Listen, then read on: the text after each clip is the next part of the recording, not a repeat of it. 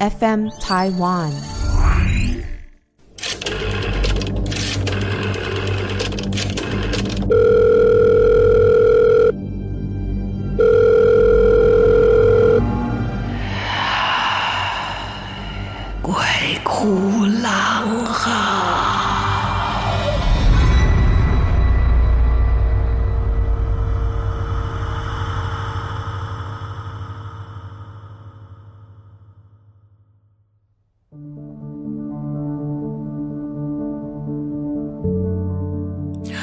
欢迎来到鬼哭狼嚎，我是郎祖筠。是的，我们节目的开始都会用这么有精神振奋的方式跟大家见面。那接下来就是要你好好的来听故事喽。好了，如果你真的很害怕，找人陪你一起听哈。来，今天要讲的故事是什么？要提到阿嬷、阿婆。奶奶这个位置在家庭当中一直都是很很有趣、很温暖的一个形象啊。当然，我们是以平均值来说啦。那有的人的阿嬷可能很会念。哈，就是一直在念啊，你好，哎呀，无看后啊，你啊，你家里哎，别当安尼啦，哦哦，跟你讲话你都没得听啦，巴拉巴拉巴拉，也有这种唠叨型的阿嬷哈。那当然也有讲话比较尖酸刻薄啊，呃，爱像门市看到有人啊，等人闹的哈，食菜哦，菜糕哦，肉酥呐，那么听起来都很。很那个，很贬低你，有没有？这就是客家人常用的语助词啊。当然也有那种很慈爱的，你不管跟他说什么，他都呵呵呵，嗨呀嗨呀，哎呀，想吃这个，奶奶给你做啊，婆婆给你煮哈，阿妈煮好你家啦，你要点点等来呀，各式各样的都有。哦，那当然也有那种很严肃的，不太讲话的，眼睛一瞪你，你可能就要吓掉半条命的都有。因为本来人的个性就是千奇百样的。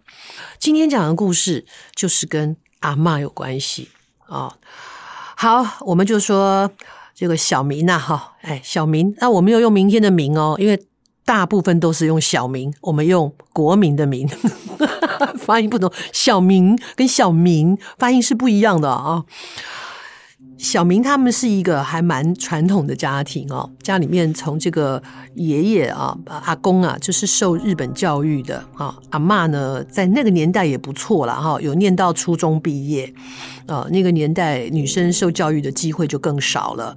那阿公阿嬷都算是有读册哈，有读书的人。那可是呢，阿公也不知道是不是受了日本教育的影响，就是属于这种不苟言笑、非常严厉哦。而且也学了日本人，反正动动如果有不听话的，他就是那个手指抠起来，叭给你一个暴栗子，头上都会肿一包的那种啊！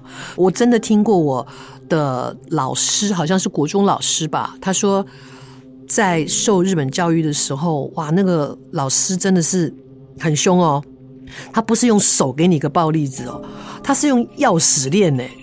钥匙链不是会挂一个东西吗？他就真的用那个挂着那个东西，靠你头上敲一个，肿多高啊！现在应该都被告死了吧？哦，很凶的。然后，所以他的这个阿公哦，就非常的严肃，对很多事情是很要求的。呃，可是他们家也是，呃，阿公就是一个公务员哦。那当然，他的作息就非常的正常，就他的爸爸。也是一样啊，就做一个公务员，所以家里面呢都是这样子作息规律，讲究规矩啊。家里面的欢笑不是太多，因为都基于阿公哦跟爸爸的严肃跟沉默。阿公比较严肃了哈，啊爸爸就是沉默。那还好，他们的阿嬷算是一个比较活泼的人。呃，以当时的那种环境的夫唱妇随啊，所以呢，这个阿公说什么他也就听。可是私下他还蛮偷偷的会疼孙子，比方说他们在啊被阿公骂了之后呢，阿妈会偷偷的塞一个什么点心给他啦，给他做一个马吉呀，哦，或者是拿一点小糖果啦，安慰他说啊，阿公是为你好啦，哈，阿公说你也是希望你好好的。哦，家庭的氛围就是这样，非常的保守。呃，不像现在，因为大家都比较小家庭哦，也都希望给孩子们哦那种欢乐温暖的这一种居住的环境跟教养的条件哦，所以现在哎，也是不是也是有点过头哈？现在小孩朋友很多跟爸妈讲话都没大没小啊，你过来啦，你烦呢，哈，都会这样哈。在我们小时候也会被骂的，我在小时候在家里的时候，我弟弟也不能叫名字，就要叫姐姐。嘿，虽然他现在也不叫了哦，算了。好，那大家就在这样子一个规律而严肃的这个环境里面，那结果。等他们大了之后呢，而且阿嬷也从来都没有提过他年轻发生过什么事，甚至他们也会问阿嬷说：“阿嬷，你的个性算是很活泼啊，又善解人意，你当初怎么会想要嫁给阿公这么严肃的人呢？八竿子打不出个闷屁的人，然后还只要一说话就是骂人，大声斥责哈，然后他是连你都骂。”阿嬷总是笑笑的说：“哎呀，这是天注定嘛，啊，然后当然是有人说媒啦，然后大家看上了眼，就这么嫁了，也就过了。啊，到他们大概大一点的时候，国高中的时候，阿公就呃原本还蛮健朗的，可是就得了一个病，就离开了，哦，就剩下阿嬷。阿妈也是很冷静的，呃，很难过的处理完阿公的丧事，就一个人住在。”哦，这个乡下的老家哦，然后其他人都搬到比较城市的地方，但没有非常远啦，没有像台北、高雄这么远，大概也是要一个多钟头的车程。可是大家渐渐的上学、上班的忙碌，也比较少回去看阿嬷。嗯、但是他们一回去的时候，阿嬷跟他们在一起都还是非常的快乐。过了几年呢，阿嬷因为比较年迈，身体也开始比较不好了，然后他们就比较常回去看阿嬷。哦，跟阿嬷，可是这个时候的阿嬷就变得比较不一样了。她常常会坐在那边，然后呢，眼神看向好远好远的地方，好像在回忆着什么。然后呢，偶尔会看见她的脸上会有笑容，甚至是出现像少女一般娇羞的笑容。然后这些子孙辈的人就会去问：“哦，阿嬷你都要笑个就水呢？你是想到啥？是不是想到你少年时阵跟阿公谈恋爱？”阿嬷总是会稍稍的脸红，笑而不答。呃，又过了几年，阿嬷生病，很快的就离开了。办完了丧事，到了头七这一天。呃，因为阿嬷跟大家感情都很好，大家就留在老家里面，想着说，不知道阿嬷今天会以什么样的形态回来啊？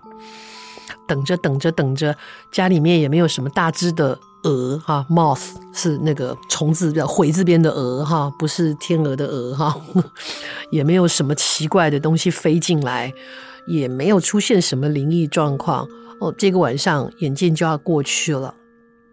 就大家准备要睡觉的时候，关灯，准备要去就寝的时候，就突然间一阵风把窗户吹开了，砰的一下，哎，窗户刚刚谁没有关好？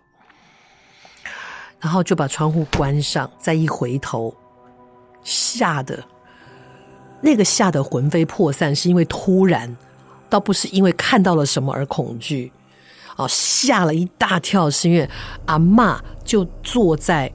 以前他常坐的位置上面，阿嬷出现了。他本人没有寄托在任何的生物身上，阿嬷就出现了。这个时候，他们还在商量什么时候要出殡，什么时候要呃下葬哦，就是还在商量这个事情。阿嬷在头七的时候就自己回来了，看起来就跟生前没有什么差别。好，你想，就算是我们很亲很亲的人，不管是老公老婆还是自己的爸妈，突然间在离开之后回来，任谁都会吓一跳吧？一个一个机灵，阿爸回来了，然后也不敢出声啊。其实小明就在那边啊啊啊啊啊啊啊！我就惊呆了，没有叫出来哈，然后赶紧的。又不敢大声，怕说阿嬷真的回来看他们。他一大声把阿嬷喊得魂飞魄散，就就看不到。他就偷偷的，呃，然后就去把家人叫出来。他想说会不会是自己思念阿嬷太过了？就家人一个一个出现在客厅，都没有人敢大声说话。就看到阿嬷坐在那边，眼睛也是看着好远的地方。然后呢，原本在阿嬷过世之前，他们看到的是阿嬷坐在那边，常常会笑得像少女一样的状态。当然，她现在是鬼魂，你就看不出脸色了，她就不会脸色殷红哈。可是阿嬷这次看到的表情却是忧愁的。然后大家真的不知道怎么办，屏息以待。突然间，阿嬷就伸手了，指着她原来住的房间，就伸手指着房间。然后眼睛就看着房间的方向。大家就顺着那一只手一看，指的是阿嬷的睡房。于是就有人大胆的问阿嬷：“你是不是要找什么东西？”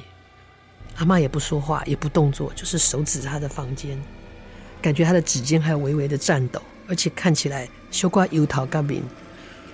然后就说：“阿嬷，不然我们去找哦。”然后大家就就移动了，就到了阿嬷的房间。当然，这些摆饰都一切如常，就跟他生前一模一样。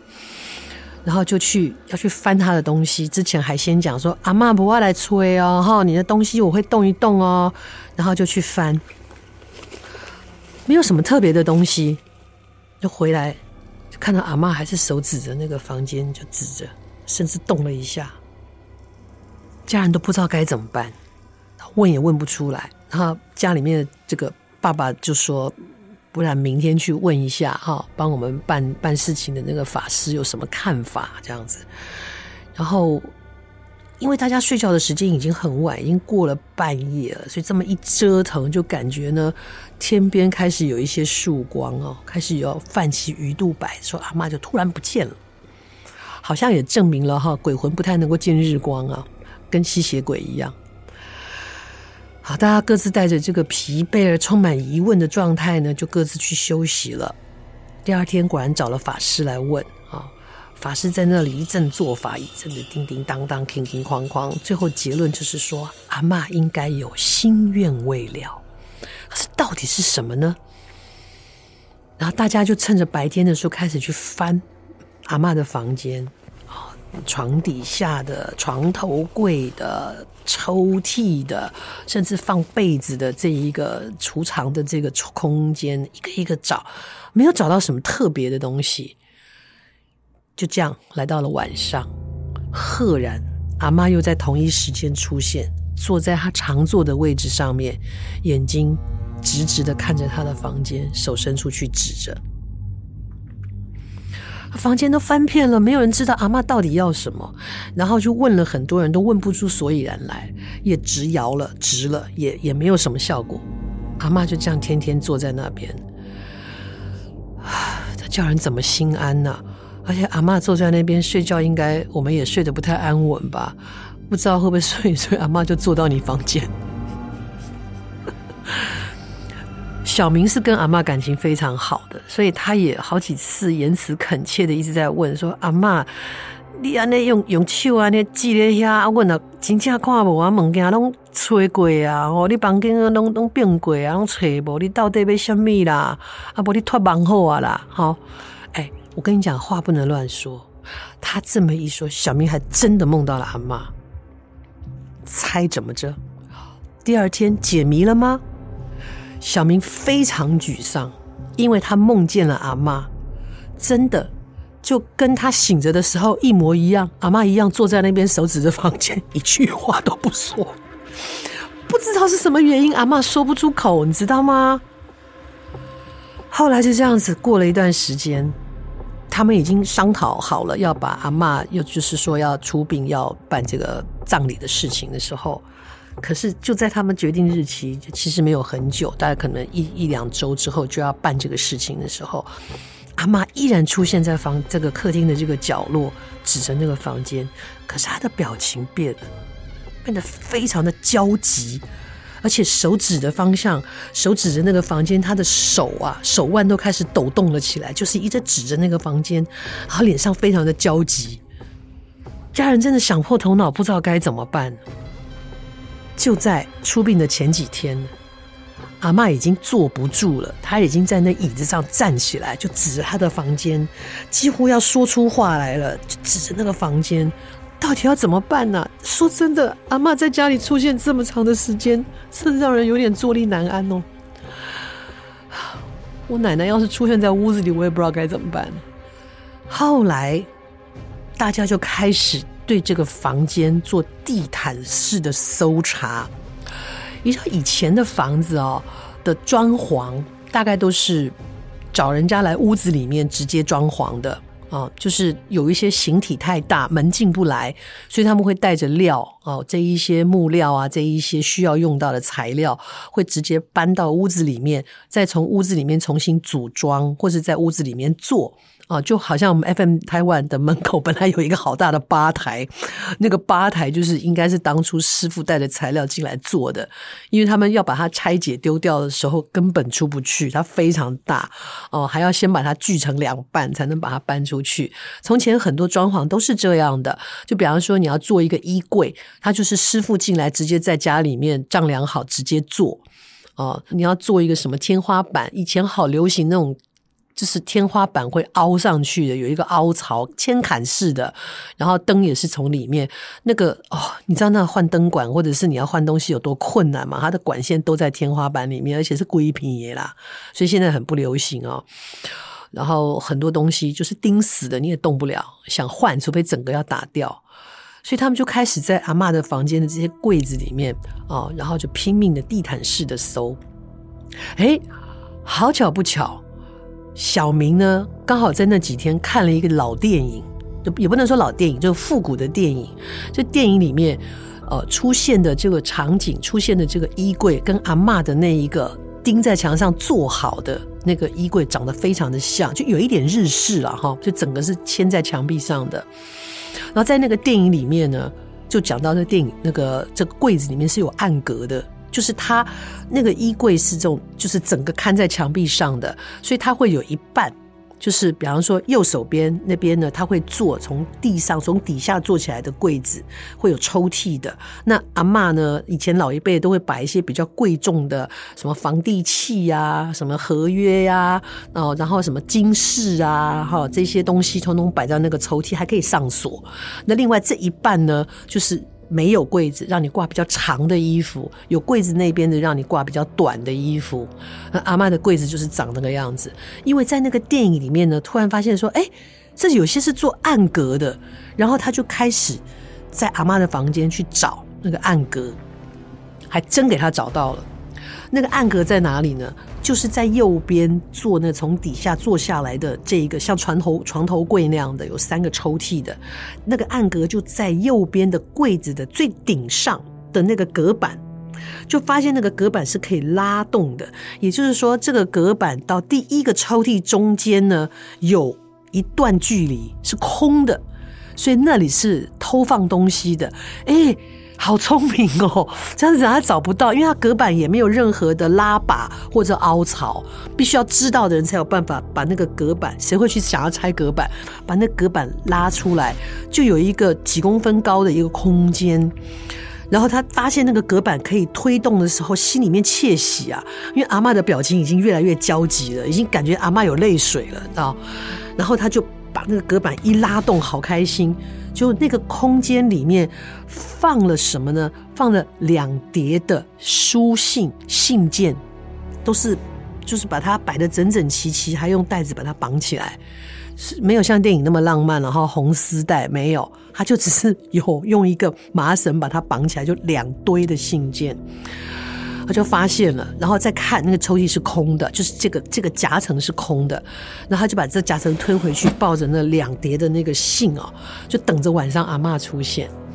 果然阿嬷又是按照同一时间在那里非常焦急的拿手指着那个房间，然后他就对着阿嬷说：“阿嬷，我找到这，我找到这个是你要找的东西吗？”阿嬷好像感应到他说的话一样，就。慢慢把手放下来，他把头转过来，就看着他，有没有对视到？我是不知道了哈。嗯，对视应该也蛮惊恐的。阿嬷，你看得到我？好，他就把那个信这样捧在手上，果然看到阿嬷的表情变了。阿嬷好像，好像那个锁在心头的那个焦虑，突然一阵就放下来了，就放下来了。然后他们就说。阿嬷，这是什么？我们可以看吗？哦，就一直不断的在问。哦，阿嬷没有回答，只是觉得好像就放心了，所以他就决定要试一试。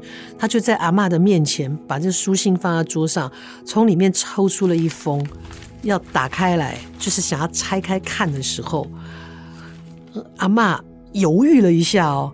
阿嬷就是像活着一样，她就好像吸了一口气，肩膀耸动了一下，然后就看着他，微微的点了一点头。他说：“所以阿嬷，我可以看哈，对。可是阿嬷却对他做了一个嘘的动作，意思就是说，你看了你要保密。好，然后当然那时候已经三更半夜，所以他跟阿嬷说：‘我刚才当明仔在家看，反正时间到了，阿嬷就离开了嘛。’第二天，哦，天亮了。”啊、哦，白天的时候胆子也大了一些，所以这小明呢就躲在自己的房间里面，还很怕有人闯进来，把房间也上锁了。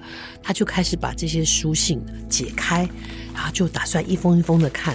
才发现这些书信呢是按照时间排序的。哦，这当然是后来发现的。我先讲，按照时间排序的是什么呢？阿嬷的情书是跟阿公的吗？还不是。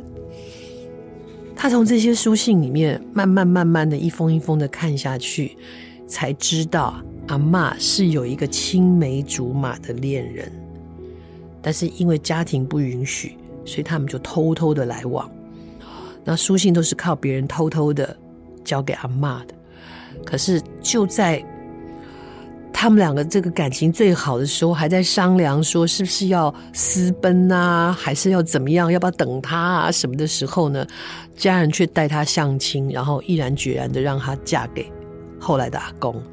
当然，他跟阿公呢，生活没有什么局驭，也没有什么冲突，他还是安分守己的做了一个温柔的、呃听话的啊、阿嬷。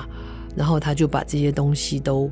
把她在少女时期曾经有过的那一段向往炽热的爱情，就通通收了起来，锁在那一个没有人知道的暗格里面。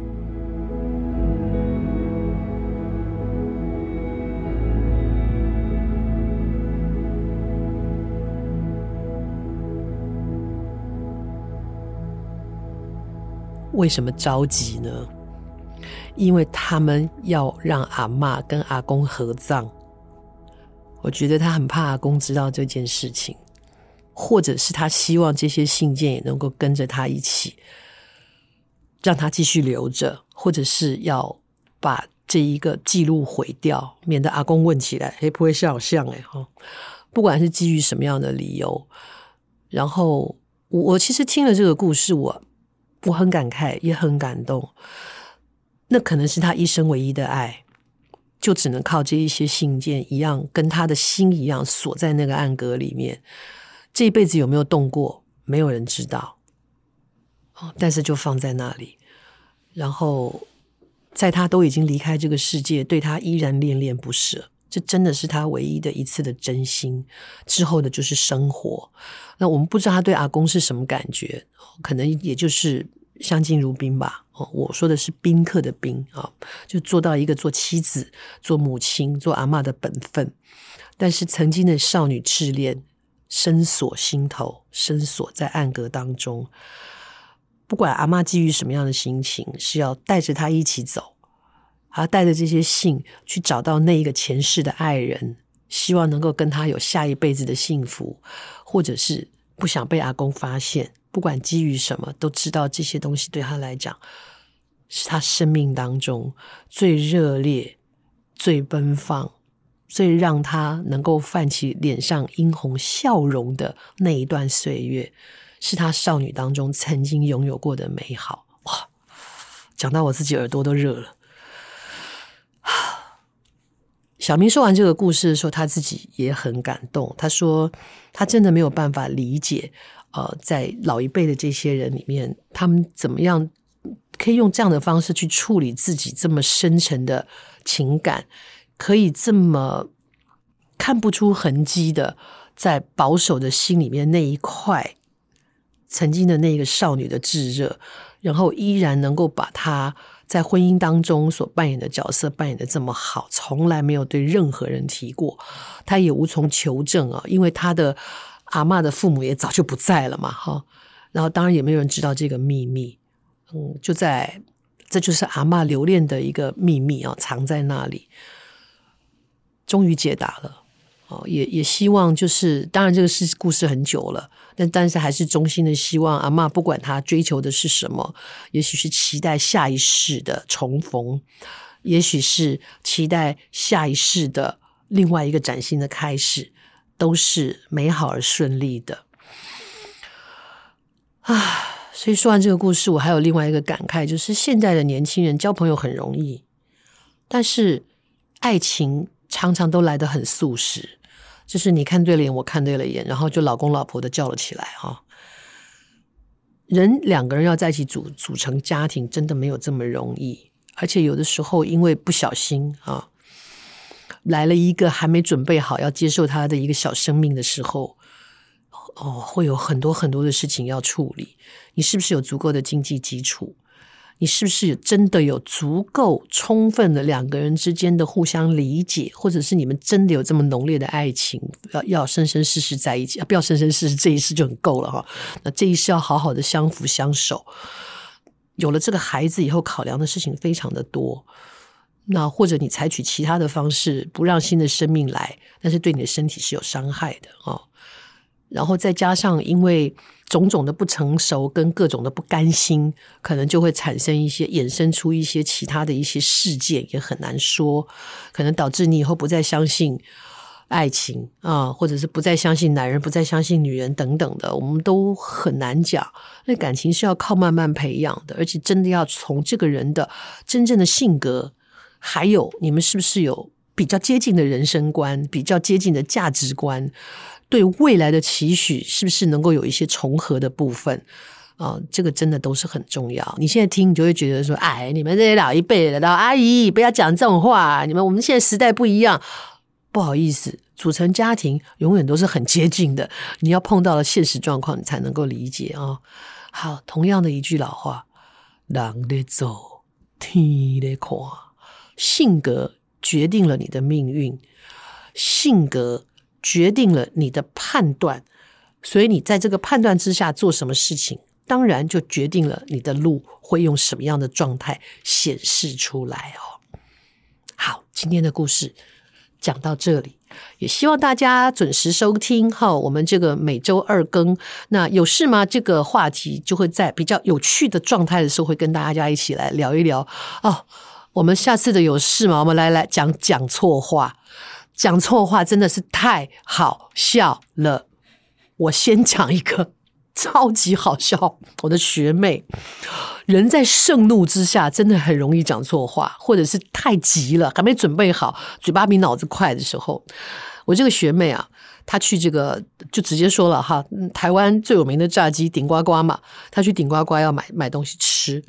然后，呃，因为他要外带，所以他的柜台就有分外带跟内用嘛，本来就是这样。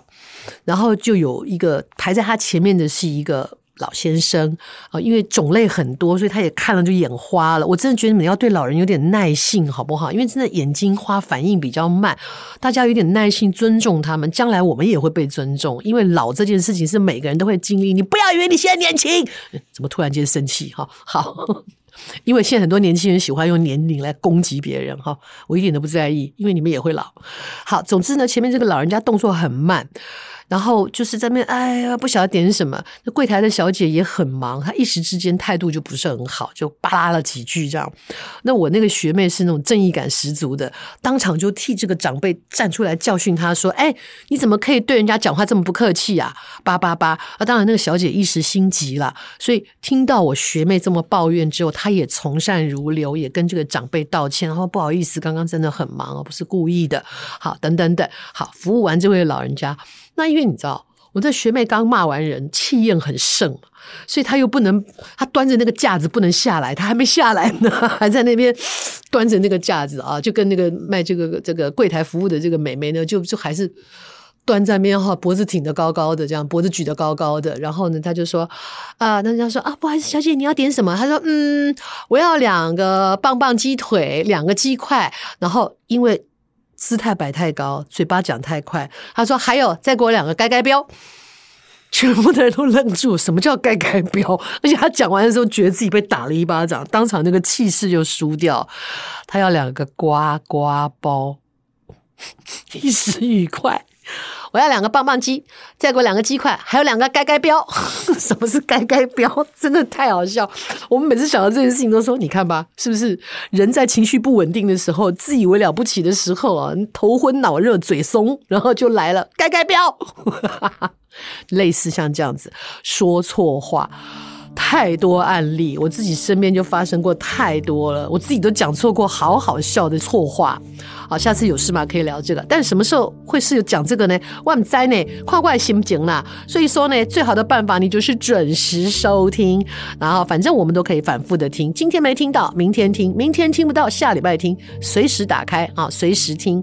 也欢迎大家来投稿啊，这个关心生活边的事情，或者是一些灵异的故事，你经历过的，你听到的，觉得特别恐怖的，都欢迎来投稿。FM Taiwan，我们有投稿专区。另外，请大家常常上这个 Apple Park。上面给我们的评分，让我们可以越做越好。谢谢大家，我们下次再一起来听鬼故事，拜。